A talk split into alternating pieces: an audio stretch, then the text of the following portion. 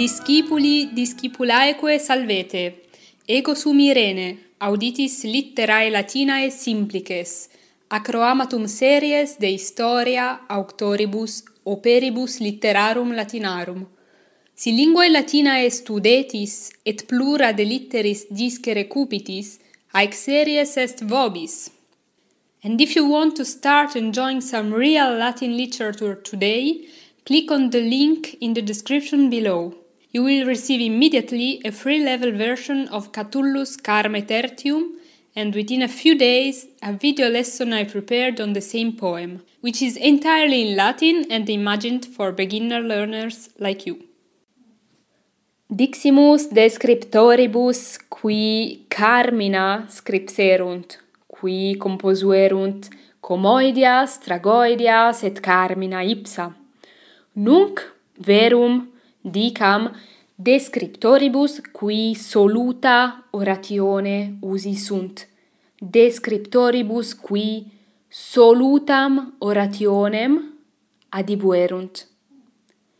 In primis nominandi sunt Quintus Fabius Pictor et Quincius Alimentus. I fuerunt scriptores rerum gestarum res gestae sunt bella pugna proelia et omnia quae fiunt apud gentes. Ergo scriptores rerum gestarum fuerunt Fabius Pictor et Quincius Alimentus. Ipsi tamen non latine sed graece historia suas scripserunt graecum sermonem adibuerunt uterque et pictor et alimentus pugnavit interduces bello punico altero. Ergo dux fuit pictor et dux fuit etiam alimentus in illo bello punico altero. Bellum punicum actum est contra Carthaginienses uterque fuit senator. Uterque fuit dux ergo et uterque fuit senator. Erant viri satis clari pictore talimentus. Uterque scripsit annales. Annales est opus in quo describuntur quae facta sunt singulis annis, qua de causa appellantur annales annales isti quos scripserunt ab urbe condita usque ad bellum punicum alterum confectum narrati sunt graece.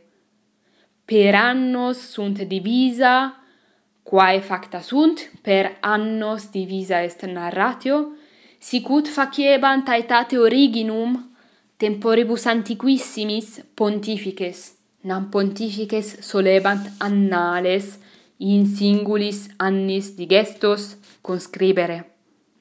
Cur lingua graeca usi sunt Victor et Quincius Alimentus. Quia illo tempore multi erant homines, multae erant terrae etiam in quibus vigebat sermon Graecus. Paucae autem erant regiones in quibus homines loquebantur Latine. Multo plures erant illo tempore terrae in quibus vigebat sermo Graecus quam Latinus. Ergo ac lingua usi in omnibus gentibus fere volebant laudare et extollere laudibus res Romanas Fabius Pictor et Quincius Alimentus voluerunt scribere Graece non Latine, quia hoc modo poterant divulgare et laudare res Romanas in omnibus gentibus, non tantum apud Romanos. Fuerunt etiam ali scriptores Alnalium, sed minus noti, nomine Gaius Acilius et Postumius Albinus, Multo notior autem fuit Marcus Porcius Cato, de quo nunc verim dicere. De Marcio Porcio Catone. Marcus Porcius Cato natus est humili loco. Familia eius non erat dives, non erat pecuniosa, immo erat pauper. Natus est Cato Tusculi Tusculum est oppidum quod prope Romam situm est. Quando natus est Cato? Natus est anno ducentesimo tricesimo quarto ante Christum natum. Dum Cato est juvenis, dum est adolescens, quid facit? Ipse coluit agros paternos, agros patris, id est laborat in agris, anno ducentesimo decimo quarto, cum Cato agebat vicesimum annum aetatis, cum esset adolescens viginti annorum, quid facit Cato est tribunus militum in Sicilia. Militat, miles est in Sicilia, non modo miles, sed immo tribunus militum est post illam militiam revertitur domum, id est repetit tusculum. Et anno ducentesimo sexto migrat Romam. Cato migrat Romam petit Romam. Cur Romam petit Cato? Quia Valerius Flaccus, qui ingenium Catonis optime noverat et putabam Catonem esse hominem ingeniosum et industrium, voluit ut peteret summo sonores civiles, Valerius Flaccus multum probabat ingenium Catonis, quade causa volebat eum fieri senatorem equitem fortasse etiam consulem. Etiam pugnavit apud metaurum flumen Cato, in illo Proelio quo Claudius Nero vicit Asdrubalem ducem Carthaginiensium. Asdrubal erat Annibalis frater, et anno ducentesimo altero etiam interfuit Proelio quod pugnatum est apud Zamam. Ergo Cato natus est agricola, deinde factus est miles. Deinde quaestor etiam et praetor factus est Cato in Sardinia. Sardinia est insula magna prope Italiam sita.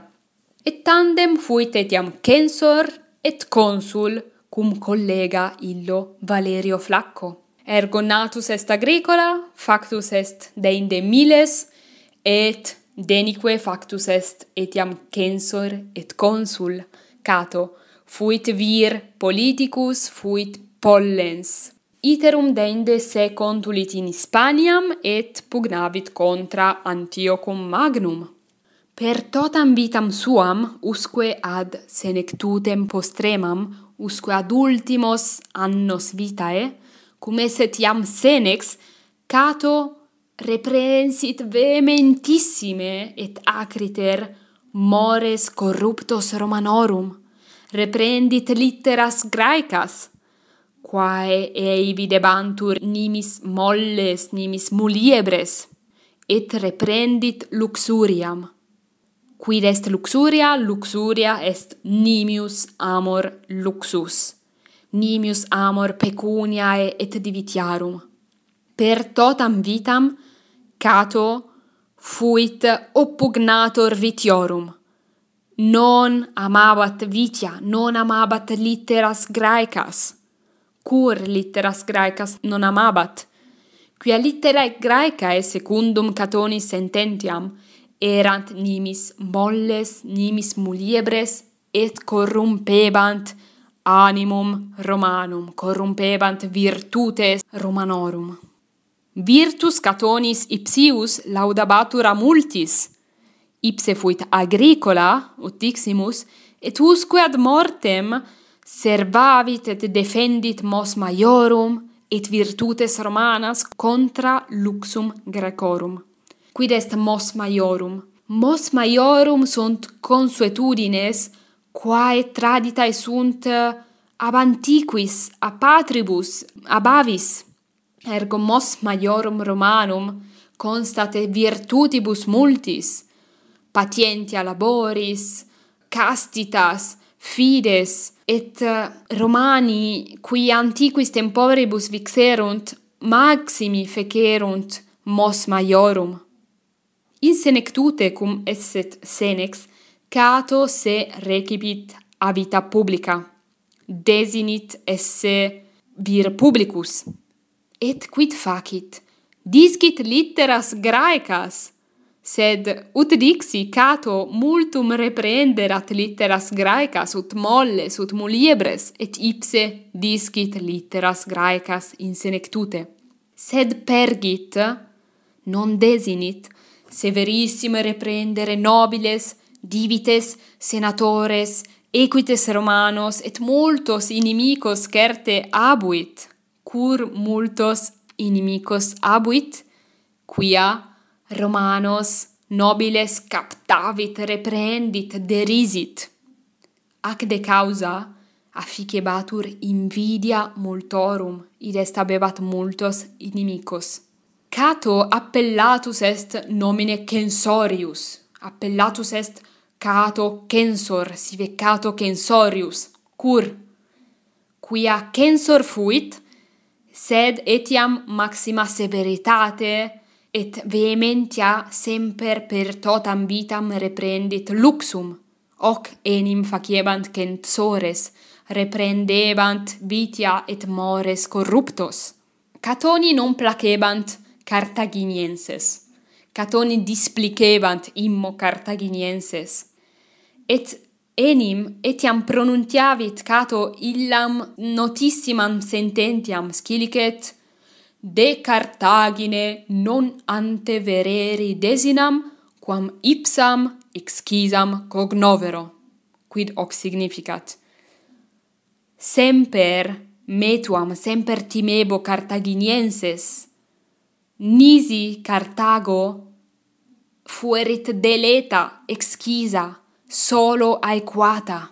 Et autem cum odit Cartaginienses Cato defendit Rodienses. Rodienses sunt incolae Rodi. Rodus est insula Graeca. Cum Romani volebant Rodienses severe punire, Cato hoc proibuit.